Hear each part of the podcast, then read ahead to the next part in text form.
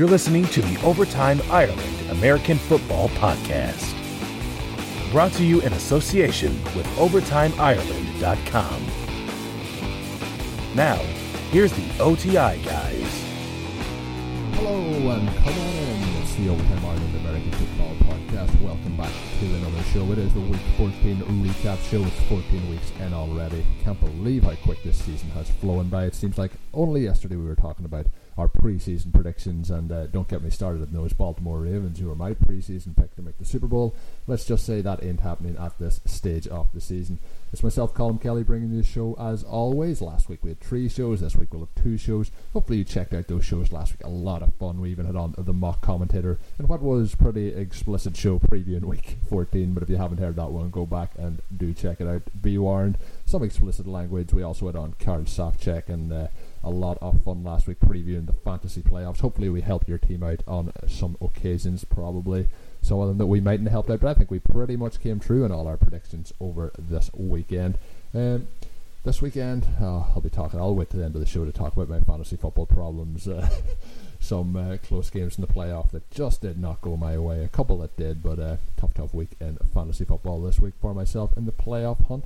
As always, thanks for downloading the show. Available on iTunes, Stitcher, TuneIn, all the ways you can listen to the show. And uh, you can listen to it as well on OvertimeIreland.com. You can stream it there, of course. Hit that subscribe button wherever you're listening to it. And please, please, please, I've been asking you the last couple of weeks, get over there, hit that rate button, and uh, give us a nice friendly comment. Maybe even a maybe even a little five star review. Hopefully above three stars. I know you give us some credit for uh, what I'm doing each and every week, but it is a lot of fun bringing you the show. And uh, thanks as always for all the support on social media over the past few weeks. It is greatly, greatly appreciated as we continue to spread the word, grow the audience, and so on and so forth of Overtime Ireland. Today's show, I'm joined by Nat Coombs of American Carnage podcast. Of course, a lot of you'll know him from the Channel 4 days, the uh, coverage of Channel 4, and uh, he's also part of that American Carnage podcast, as I mentioned, and he's also part of the BBC 5 Live team with Mike Carlson doing uh, the coverage now each and every Sunday live on the radio of uh, the late NFL, or the, sorry, second slate of games, one game each week, and then they talk through all the games going on at the same time in the early slate. But uh, let's get straight into it. Let's get Nat on the show and talk week 14. Let's recap this weekend's NFL action. It's the OTI Weekend Roundup. Delighted to be joined on the podcast now by a guy who's been trying to get on for quite some time. It's Nat Coombs. A lot of you'll know him from formerly the Channel 4 coverage, uh, now doing some of the BBC coverage on the radio with uh, 5 Live, and uh, of course the American Carnage podcast as well. Uh, Nate, time, thanks for taking the time to join us. Oh, good to be here. Some of your listeners might remember me as far back as Channel 5, proper old school. yeah, back back in the old school days, and uh, I know like the, the audience obviously for NFL and the UK in particular has grown a lot over the last uh, five to ten years. But uh, there is a, a long list of uh, die-hard fans throughout the UK, and uh, just after finishing up with the uh, uh, Monday Night Football, the Miami Dolphins getting a tough loss. I know there's a lot of Dolphins fans in the UK, so any of them that stayed up to watch that, that would have been a tough one for them to take. But it's been a, a tough season overall. Week uh, Week 14 was an interesting one. A couple of teams, uh, their seasons kind of done and dusted after that week. Had you any uh, big big things that you thought just really uh, piqued your interest in Week 14? can't believe that the Bears are probably not going to make the playoffs. Yeah, that's that's my, yeah. You know, they will by every year because um, it's easy to pick uh, the Patriots and the Packers to go deep in the playoffs, yeah. right? So every year I try and pick out a couple of dark horses, and I've actually been all right this year. For three teams I picked, uh, the first some of your listeners might think, well, you're contradicting yourself. They're not a dark horse, but the Cardinals, right? Yeah. But I, I said yeah. I think the Cardinals are going to go deep, and my Twitter timeline is is evidence here, right? So anybody can be bothered, which I very much doubt. Go back and look at my Twitter timeline, maybe week one, week two when I wrote what are the oh, not the odds of Carson Palmer as Super Bowl MVP are, right? Right. Um, so the Cardinals, uh, in the context of they're always going to be reasonably good, I think, this season. But I, I had a hunch they'd go deep. But my two dark horses were the Bears and the, and the Giants. now they're both, um, you know, fundamental dark horses or uh, authentic dark horses in the yeah. sense that they're, they're realistically long shots at best, but both quite dangerous teams. And I think you know the Bears they had a bit of a renaissance, and I think Jay Cutler's been playing, uh, you know, quite well uh, this season by his standards. Um, maybe the most enigmatic quarterback in the NFL right now. But the Giants, particularly after last night's win, I think are still in it. And I think and my rationale here is they're obviously a mess defensively for all kinds of reasons. But much like that Keegan Newcastle team of the '90s, they'll just score more, more than you will. And, um, uh, and their offensive line's obviously really banged up, so they've had issues there too. But when they get to the playoffs, they sneak in the back door. They've done it before, and you've got a coaching. It's not just having um, uh, Eli Manning who's been there, done it, but it's the, it's, it's the coaches in particular as well that have just been in that situation, playing knockout ball. You know, Spagnuolo's back as well, so I've got a, mm, I've got a little hunch about the Giants if they can get through. And last night's win was was was essential, I thought. Yeah, and when you look at the Giants, you know, you look at them winning it a couple of years back. They've snuck in twice as kind of late, and they're scraped into the into the wild card rounds and have gone on to win it. So you know, if there's a team that you think could do it, uh, I definitely wouldn't be ruling them out. You know, the you know Odell Beckham does it again on uh, Monday Night Football, phenomenal two touchdown performance, and uh, somebody might want to tell that Miami Dolphins uh, defense. Somebody wants to cover Odell Beckham for that second. I think it was an 84 yard touchdown. So maybe maybe cover the best player on the opposing offense would be a good idea there. It's it's interesting. We'll just stay with that division because you're looking at the Eagles, the, the uh, Giants, and the Redskins. All victories yeah. this week in Week 14. Each yeah. team on six and seven. The Redskins at the moment holding the tiebreakers in that one. It's really uh, it has been all season. Nobody wanted to win, but now every time one team wins, they all win. If one team loses, they all lose. So uh, finally, yeah. though, after this week, we can say that the uh, the Cowboys are out of contention. Yeah, I think disappointingly, we're not going to see Matt Cassel or Brandon Weeden, for that matter, in the Super Bowl. Um, but I think looking at it, like I said, my hunch is the, the, the Giants will do it. But probably the Eagles I think it's fair to say have destiny in their own hands. They probably got the easiest running, right? Uh, because uh, you know outside of the Cardinals, but that's a home game. They've got the Redskins and the Giants, right? And then the Giants game is, is Week 17 in New York. So uh, if you know they win both of those games, probably you know unless the Giants uh, or, or, the Skins were on the table, which I think is looking at their uh, their schedule is unlikely. I mean, the Skins have got the Bills, I think, next up, yep. um, and they've got the Cowboys actually Week 17. So uh, yeah, so yeah, they they like to win two of those three. Yeah, I mean it, it, it's a tough one to call, but uh, you know if I was a gambling man, which obviously I'm not, then I would put money on uh, on the Giants to do it. Um, just going back to last night's game as well, and the Dolphins, I thought what was really interesting about that was um, that you know a lot of the issues in terms of Lamar Miller and um, uh, and his use or lack of under yeah. Philbin and Lazor, you know reared their you know reared its head again. And you know I, am very openly a Dolphins fan, um, as some of your listeners will probably know. And it, we're in just a complete mess. And it's so disappointing because we came into the season with with a fair amount of promise. And I yeah. think looking at the AFC East, I, I, figured it would be one of the more interesting divisions in the NFL. And to some degree, it stood up to that because the loath as I am to say it, the Patriots have been great. Um, the Bills have contended, and Tyrod Taylor for me is one of the, the more surprising players of the season, uh, and the Jets have been great under Todd Bowles. Uh, we're the real letdown in the AFC yeah. East, and I just can't see. You know, there'll be personnel changes left, right, and centre uh, going into next season, but I just can't see uh, how we're going to bounce bounce back in the next year or two from from this season. I think it's been a real setback for Miami football. Yeah, last season, uh, going into the season as well, as you suggested, I thought they would have a, a, big season. Obviously, Lamar Miller was going into a contract year, which he's in at the moment. Tannehill had a yeah. good finish to last season. Jordan Cameron yeah. was an off-season acquisition. They had, uh, you know, so much going for them coming into it, but it just hasn't worked out. They had taken in Ndamukong Suh as well, obviously. But uh, yeah. the decisions at the start of the year not to run the ball uh, enough uh, definitely Philbin's time was uh, definitely uh, the right decision there, I think. But even after that, they had two weeks when uh, Campbell came in. Had he had sensational two games, Lamar Miller, but this game was the one that was really head scratching because sometimes the game gets away from you. You go away from the run. First half, uh, he has two rushing touchdowns. I think it was even maybe in the first quarter, and I I had a fantasy game relying on him versus Eli Manning this night, and I thought after the, the first two quarters, I thought really this is going very very good because Manning had a fumble as well, and uh, yeah. the, then in the second half, just uh, it was like somebody hit I was checking up uh, on Twitter to see if he had actually got injured and had left the game because they just didn't give him any carries. So he was really dominating in the first half, and you know to go away from it so much in the second half just uh, seemed a strange, strange decision when you were still very much in it. And then obviously the game got blown wide open uh, when Odell Beckham came to dominate that second half. But yeah, that's the kind of luck I have in fantasy. By the way, is when I'm going against a player. He inevitably establishes a franchise record as Eli Manning did yeah.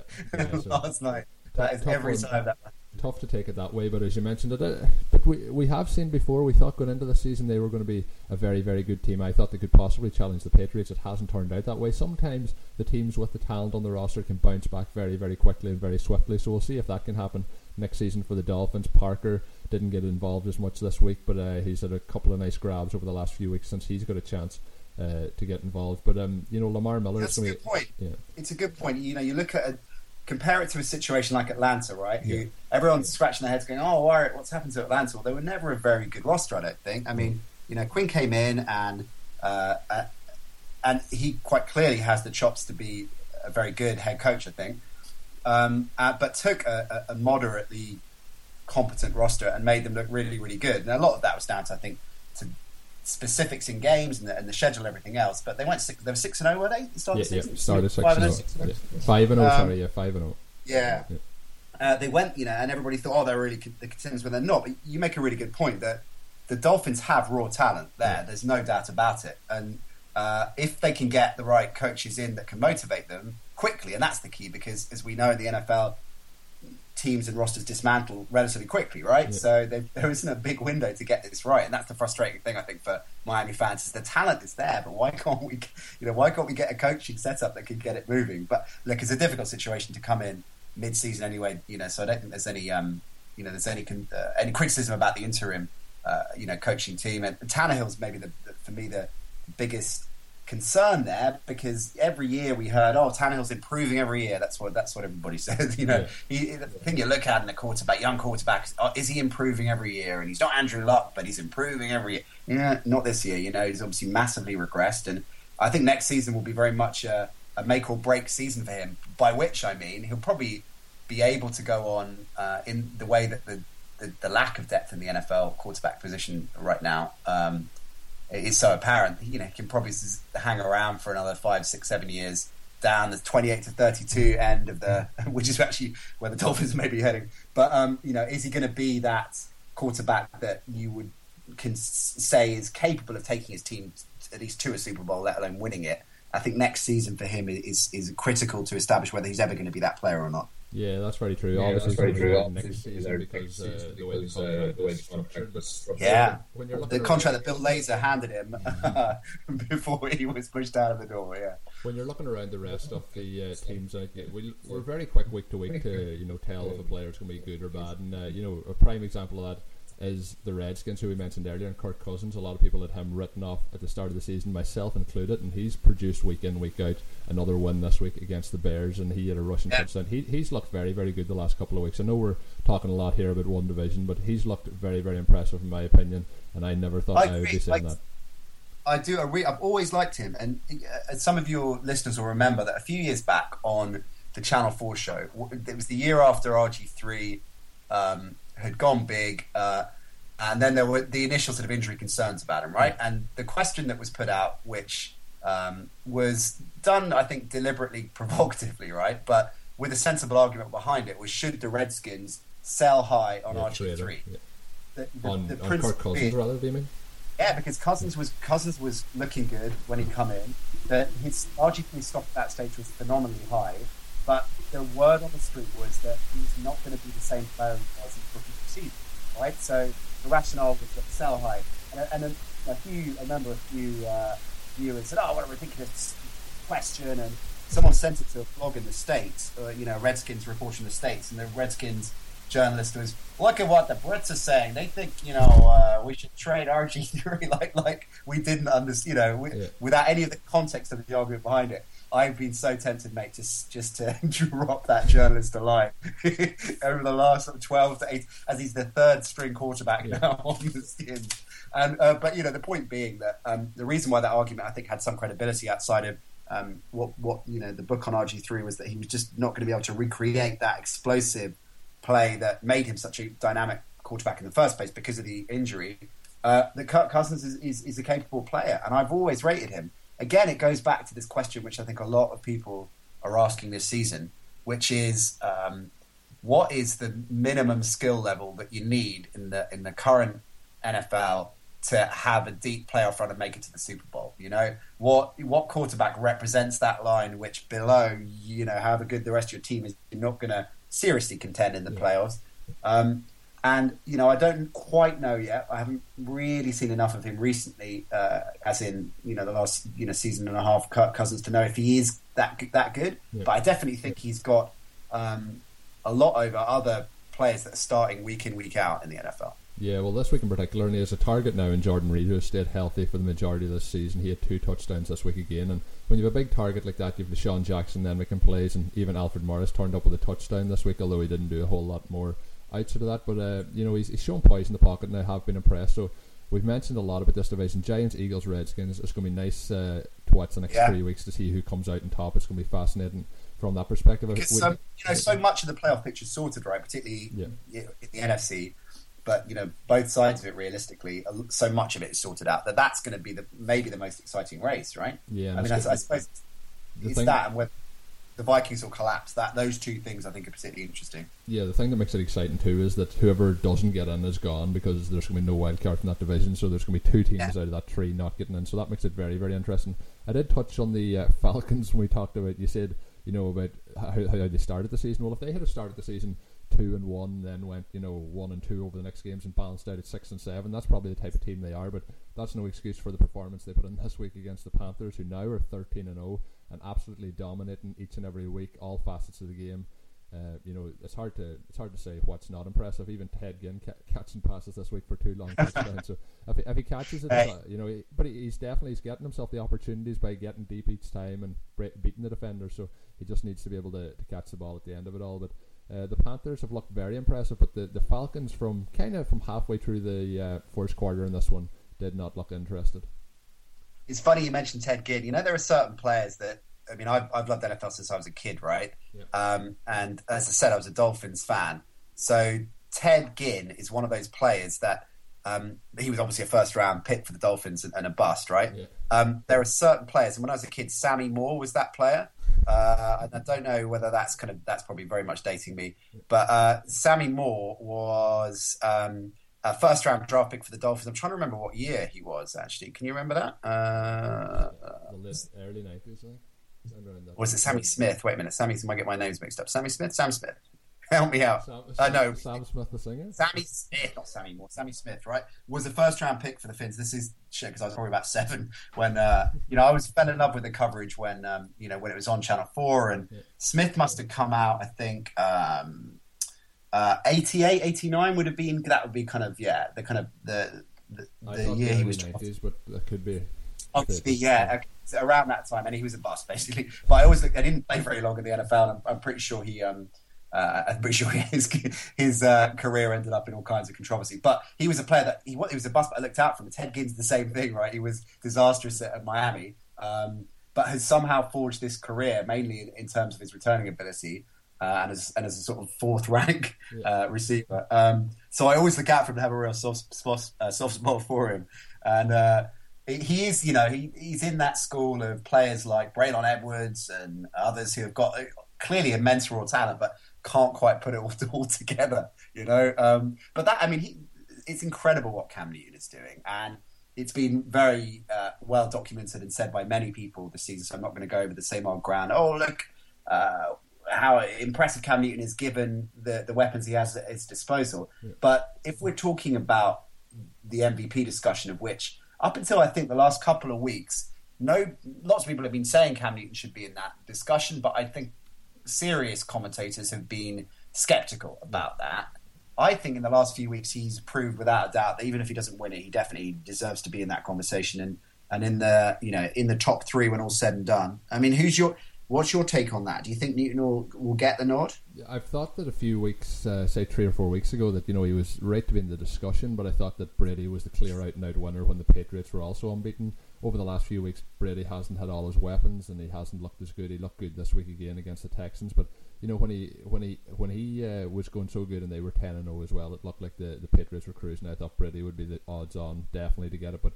The, the last couple of weeks, I've thought as well. I thought the other person that should be getting more of a mention is Carson Palmer. I think he's in a sensational Yeah. job for the Cardinals, and I think they've put Yeah. themselves a lot closer to Brady. I think with just the, the journalists and the way things are usually voted, I think Tom Brady would be still the popular choice. But uh, I would have absolutely no issues with uh, Cam Newton. He has showed a lot of development this uh, past season and even last season.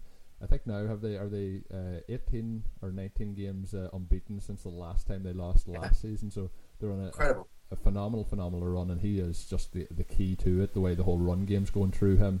You know, it- you know. What ru- do you uh, Yeah. What do you think of them celebrating against the Falcons before the end of the game? Well, if you're beating a team like that and shutting them out, I have absolutely no issue with. You know, people give out. You know, they talk about Cam Newton celebrating in the end zone, celebrating first downs when he gets it that he's over elaborate. Like if you're able to do it and you're doing it week in week out and you're 13 and 0, I think if you can't celebrate then, when can you celebrate?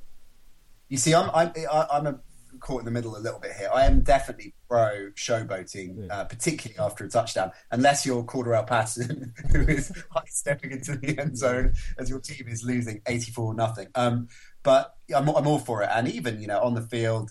uh, You know whether it's Cam doing what he's been doing this season. Uh, I mean, during you know during a drive, or, or you know legends like Ray Lewis doing what he's doing. That's I love all that, right? And I, I'm, I would even go as far as I probably draw the line at the um, the T.O. dancing on the star. Although Yeah, this part yeah. still quite like still quite liked it a little bit, but you know the Joe Horn getting his mobile out of his sock and. Um, that's my personal favourite, and you know, Chad Johnson with his Hall of Fame jacket. All of that I, I love. However, I I'm a traditionalist when it comes to shaking hands at the end of the game and not trash talking your opponent too much, kicking them when they're down. And I feel that the Panthers. I mean, maybe they, you know, the game was still going on, right? You know, to, to pose for a for a team photo, and I appreciate what they've achieved is is, is is terrific, and they're a great team, and there's a great buzz about them, but. I thought it was a little bit too far. You know who they slightly remind me of this season, the Panthers? Um, when we were doing uh, Super Bowl 48 Yeah. in New York, and I was I was doing it obviously for, for Channel 4 and was pitch side for that one. And all week long, uh, we were like media day and all the things going on. You'd spent a lot of time around the, the two teams. A media day is uh, surreal at, at the best uh, of times. But what's interesting about it, and for listeners that don't know how it's set up, you have different tiers of players that are, the media are granted access to, right? Uh, depending on their level of stature, um, then the really big guns are in the middle of the room on um, podiums, right? And the media sort of hangs around. So Peyton Manning, for example, in that situation, was one of the, the Broncos that was in the middle of the room. Yeah. Then you've got a sort of second tier of people down one side that you walk up to, a bit like a sort of fairground booth type thing. And you get a bit nearer to them because there's less of a huddle around them. And that second tier player, so in, in the case of Super Bowl 48, that was people like Eric Decker, right? Was, was kind of there. Yeah. Um, and then all the other players are just behind this pen that anyone could walk up to, you know, without any kind of any security, really, Yeah. any barrier. Bless them. Um, and you know, you just get randoms going up to them because I think, well, I'm not going to get near Peyton Manning. I don't have a TV crew. Or, I can't sort of muscle in, so I'll go up to them. You know. So in that situation, uh, and and it's crazy, right? You've got people in you know wedding dresses proposing to players, and it's just the the most energetic and over the top media sports star interaction I think in the world. And at the end of it, uh, if uh, if they want to, the players are allowed to, to mill around. So the Seahawks uh, got their hour and a half or hour, I think it was, I can't remember, and then the Broncos get their hour, and then you, the players can mill around, right? Uh, when they've done their bit, the Broncos were nowhere to be seen. The Seahawks were bowling around the room, you know, without a care in the world, and they were like that all week long. Every time there was, you know, Marshawn Lynch, who is one of the the, the more remarkable uh, interviewees around, you know, just having fun uh, with it all, and I think quite knowingly taking the Mickey, and just the, the general sense of it. Cut to game time, and do you remember the first play of that Super Bowl, which is when That was the stat Kam went up? Chancellor. Like, up? and yeah, Yeah. and uh, the Seahawks came, and I was on the Seahawks side of the field. They all came back, and you know, so you're like a minute or whatever into the Super Bowl. For most of this team, the biggest game of their lives, they were just letting it go. They were, I think, you know, Sherman or one of them was actually standing on top of, so on a bench, but on the, the top, walking along the, the back bit of the bench. Uh, another player was body popping. It was, it was just, you know, watching it, genuinely thinking, I can't believe this. They're in the biggest game of their lives. They're so relaxed. They just don't care. They're fearless. And the Panthers this season, I think, are, are really reminiscent of that. They just seem to be fearless. They don't care. They don't care if people don't rate them. Every week, people have been picking against them, going, "Oh, the streak's going to end." Even now, I still think if you asked a lot of NFL uh, experts who they think is going to represent the NFC in the Super Bowl. Say, and they said the Packers or the Panthers. I think or the Cardinals. I think the Pan- Pan- Panthers would potentially be number three on many people's list. I still yeah. think people don't take it seriously yet. You know, I could see them going all the way just because of the, the you know the fearless factor. Yeah, well, they've clinched now a bye week, obviously, in the first week of the playoffs. I think they're likely going to get that home field advantage, so it's going to be very, very tough to beat them. That defense, Josh Norman, Luke Kuechly, Davis, they're just they're just playing amazing each and every week. As you mentioned, they're playing loose, they're nice and relaxed. But you mentioned as well, you know, shaking hands after the game. I think I think the the point where I draw at, they should all have respect for each other because these guys are going out and putting it all on the line each and every week, and I'm sure they enjoyed the moment, but I'm sure they still respected all the players on the uh, Falcons team. But the uh, the divisional rivalry and so on, I think adds to it as well. You mentioned the Seahawks too; they are playing phenomenal stuff this last couple of weeks, and Russell Wilson over the last few weeks is really, really dominating. The interesting point in that game is Thomas Rawls obviously out now yeah. for the rest of the season with the broken ankle, but Jimmy Graham goes yeah. out two weeks ago, and it looks like you know. Uh, their their playmaking off season recruit has uh, gone down, but the team maybe has got their identity back almost uh, without Jimmy Graham in the lineup, and uh, just looking sensational. Uh, I have to say, Russell Wilson is just playing lights out the last couple of weeks. Just before we finish up, uh, we'll jump over to the AFC. The Patriots obviously winning against the Texans. The Bengals losing to the Steelers. It keeps the Steelers' playoff hopes alive. The Chiefs getting the win um, this week again against the Chargers in one of the most boring games of the week. very little to talk about in that one. uh, the Jets obviously winning as well, keeps their play hope, playoff hopes alive the Raiders getting a big, big win in Denver, but I think that's more just going to affect the way the seeding will go in the AFC rather than the actual playoff hopes of the Raiders. But in that Raiders game, Khalil Mack with five sacks, and that he was unbelievable all game long. Yeah. Out of that, day, yeah. the playoff picture has shaken up a little bit. Uh, the AFC side of it, uh, what's your main talking point coming out of the weekend? Well, uh, there are a few, I guess. I mean, I, I suppose Andy Dalton's yeah, uh, anti yeah. concussion as well, right? But Dalton's the more the more long term one. Mm-hmm. I mean, the reports coming out now is that he's not going to need surgery, right? So that's yeah. good news, as it were, for the, for the Bengals. And um, uh, we've seen before. You know, the, we've seen before with the not needing surgery, though, when it comes to two or three weeks down the line, if it hasn't started to heal, that would uh, rule him out for the rest of the season. So for Bengals fans, I'm sure they're hoping that it's just a little uh, stress fracture that can be healed quite easily. But you know, that's two or three weeks yeah. to come back. It's not always guaranteed. With a quarterback, and it's is well. yeah. You can see. I mean, even if they hang on and get um, you know, and get a bye in the in the first round of the playoffs, you can see him coming into that divisional game and um, and you know, just playing one with the thumb going again. I mean, think about it. If you're up against the Bengals, Dalton's back for the first time in four or five weeks. Uh, what are you? And you're a defensive player up against him. What is number one objective, you know. Yeah. So I think uh, I, think that's a massive and disappointing blow for, for the Bengals because they've looked good and uh, and Dalton and the team generally, and this is an important point I think because so much criticism is heaped on the quarterback when a team doesn't perform in the playoffs, uh, and obviously the quarterback is singularly the most instrumental player in the team, but it's it is overplayed. I think Dalton can't win in the playoffs. I, I think it's just nonsense, really. Um, and this is a great opportunity for him to just shut that up, full stop. And he might not have the opportunity to do that now. Uh, and but it blows open the AFC, right? Because uh, you know the Bengals. Who knows? AJ McCarron could we could be watching him on America's game in six months. six months. this is uh, this is how ridiculous that injury actually is. They're just looking at the and the hunt picture here in NFL.com at the minute, and the Steelers are now eight and five. They have uh, it's one and one yeah. between them in the division. They're two games back with three games to go. The Bengals have to play the Broncos. Uh, you know, there's a lot of stuff going on here. That's it's not without the realms of possibility that the Steelers could sneak this division in the end up. Yeah, I'm just looking at the Steelers' schedule, and they so they yeah, got the Broncos, yeah. and then they got the well, and then they got the Ravens and the Browns, right? Oh, so yeah, sounds about yeah. Broncos are a bit of a mess. I mean, they don't know what they're doing. I don't think at quarterback position, and that's maybe the, in answer to your original question. The other big thing is what are the Broncos going to do? Manning's apparently training again this week. Um, yeah. Uh, so what are they going to do at quarterback? Because I think everybody, if, before this weekend, everybody, the majority of people would have said, yeah Roll Peyton Manning's. Yeah. oh, they're going to stick with Osweiler. The writing's on the wall. I was never convinced of that argument anyway. Who would I rather have in a playoff game against, for argument's sake, you know, the, say it's the AFC Championship game where you're going up against the Patriots, hundred percent Manning every time.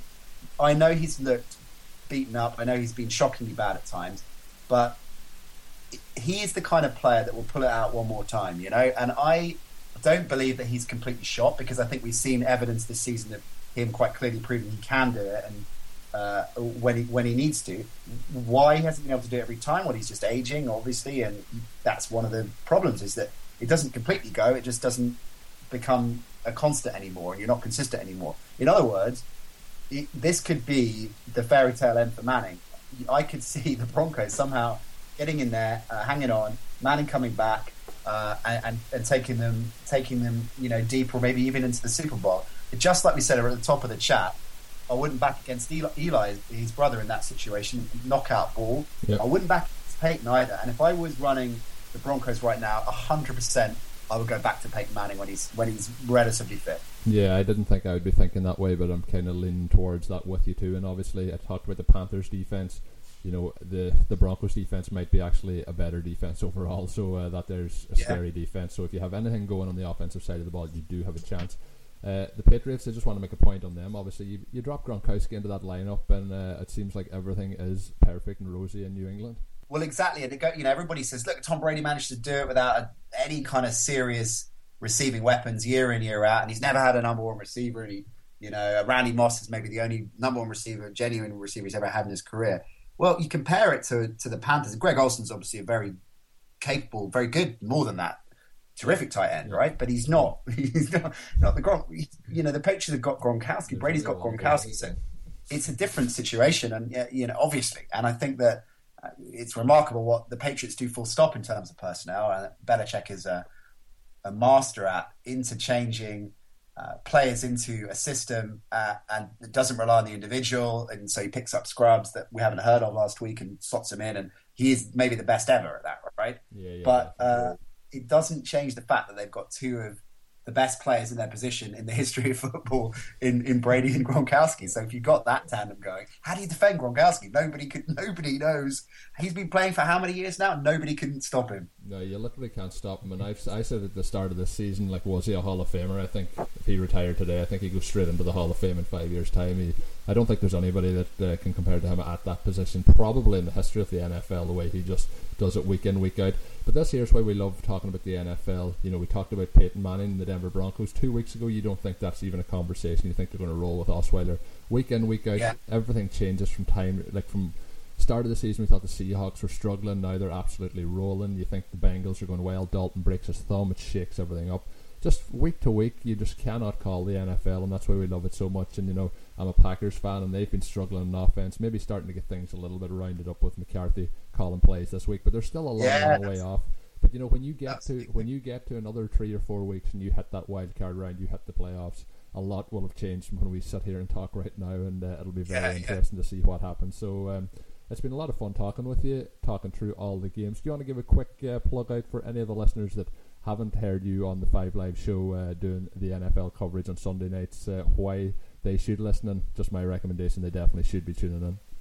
Oh, thanks, man. Yeah, well, me and Carlson uh, are, are, back. Uh, it's like we were joking. Uh, remember trading places? We're the end of trading places. Mortimer, we're back. Uh, so we're back on uh, Five Live uh, Sports Extra every Sunday. So we, we go on air at seven thirty, and the first hour and a half, two hours, depending on the kickoff of our live game, uh, a bit later on. We zip around Red Zone. We have loads of guests on. I mean, we had some terrific people on uh, already. It's a good lineup, and it's Nat, Mike, and friends. That's the kind of idea, right? And yeah. um, uh, so it's even if you you got Game Pass or Sky or, or whatever, and you're watching that put us on in the background. Uh, yeah, somebody described it the other day. It was very high praise indeed, and we certainly haven't lived up to it yet. But Test match special, that kind of idea where you watch the cricket and put you know TMS on in the background. That's kind of that's kind of the vibe. And um, hashtag Five Live NFL. That's the digit five. You've got questions in. It's very interactive. You know, me and Mike have always been. Uh, our shows have always been about being very interactive with the fan base, and, and we love that. And uh, you know, I, I, I do NFL's my, my true passion, but obviously as a sports broadcaster, I do quite a lot of football as well yeah. and different yeah. projects.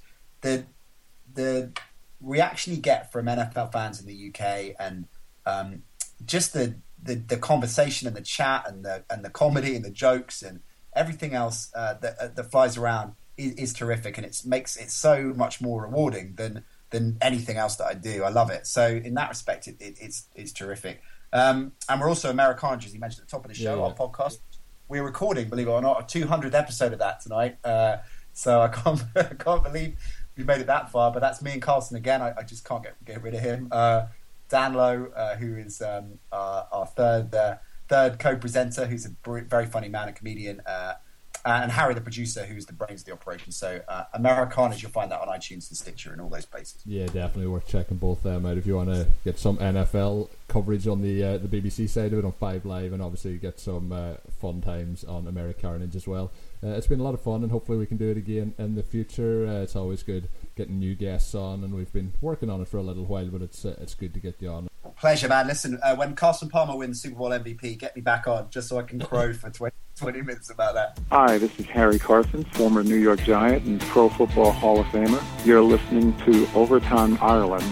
A little bit of mic issues there as we started off. Uh, hopefully, the sound quality there was good enough while we done that discussion. Seemed to be a little bit lower. I had a little bit of technical issues prior to recording that, but seems to have come out okay. So hopefully you enjoyed the content there as we recapped all the action. Once again, thanks to Nat for coming on the show. It was a lot of fun getting through those games. I know we didn't talk about the actual scores. We talked about what happened in the games and the main talking points coming out in the playoff picture. There's so much going on, so interesting, and we did spend a lot of time on the NFC East, but it is going to be fascinating for the next three weeks to watch what happens there. We both kind of leaning towards the New York Giants, but it's just so hard to know with these teams up and down each and every week. But uh, each team won this week that is in the hunt. The Cowboys, unfortunately for them and their fans, lost to the Green Bay Packers, and let's just say Go Pack Go. Good win for the Packers. Um, still a little bits to iron out, but uh, overall a good performance. Sloppy conditions uh, in Green Bay, a lot of rain, but Eddie Lacy looking better running behind that line. Offensive line played solid, even though there's players to come back from injury.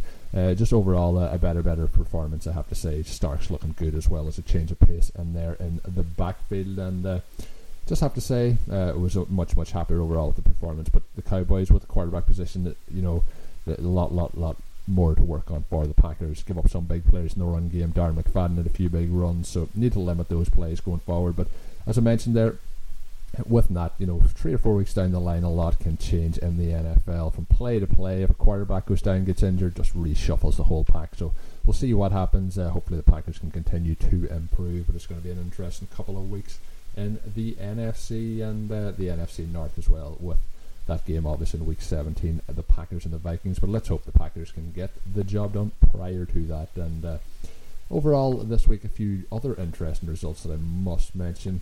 Mentioned Khalil Mack. He was phenomenal against the uh, the Broncos. Really uh, destroyed the Broncos offensive line in particular and really helped them win that game on their own. Uh, you don't often hear punters mentioned on this show unless it's our buddy Chris Kluwe who's been on a couple of times but um, uh, king in this punting for the Raiders, and I know him and Chris Kluwe had a, a competition and, and training camp a couple of years back, I think two or three years ago, and uh, King won out in that one. Chris had a lot of kind words for him, and uh, he had a phenomenal game here. Every kick, every punt he seemed to do inside the 20 yard line. One of them fumbled by Sanders, led to a score for the Raiders, and uh, just a good game all around by him. So the Broncos really did struggle this week. Uh, the Raiders getting that win, as I mentioned, I think it's going to be too little, too late for them because the Steelers are marching, the Chiefs are marching.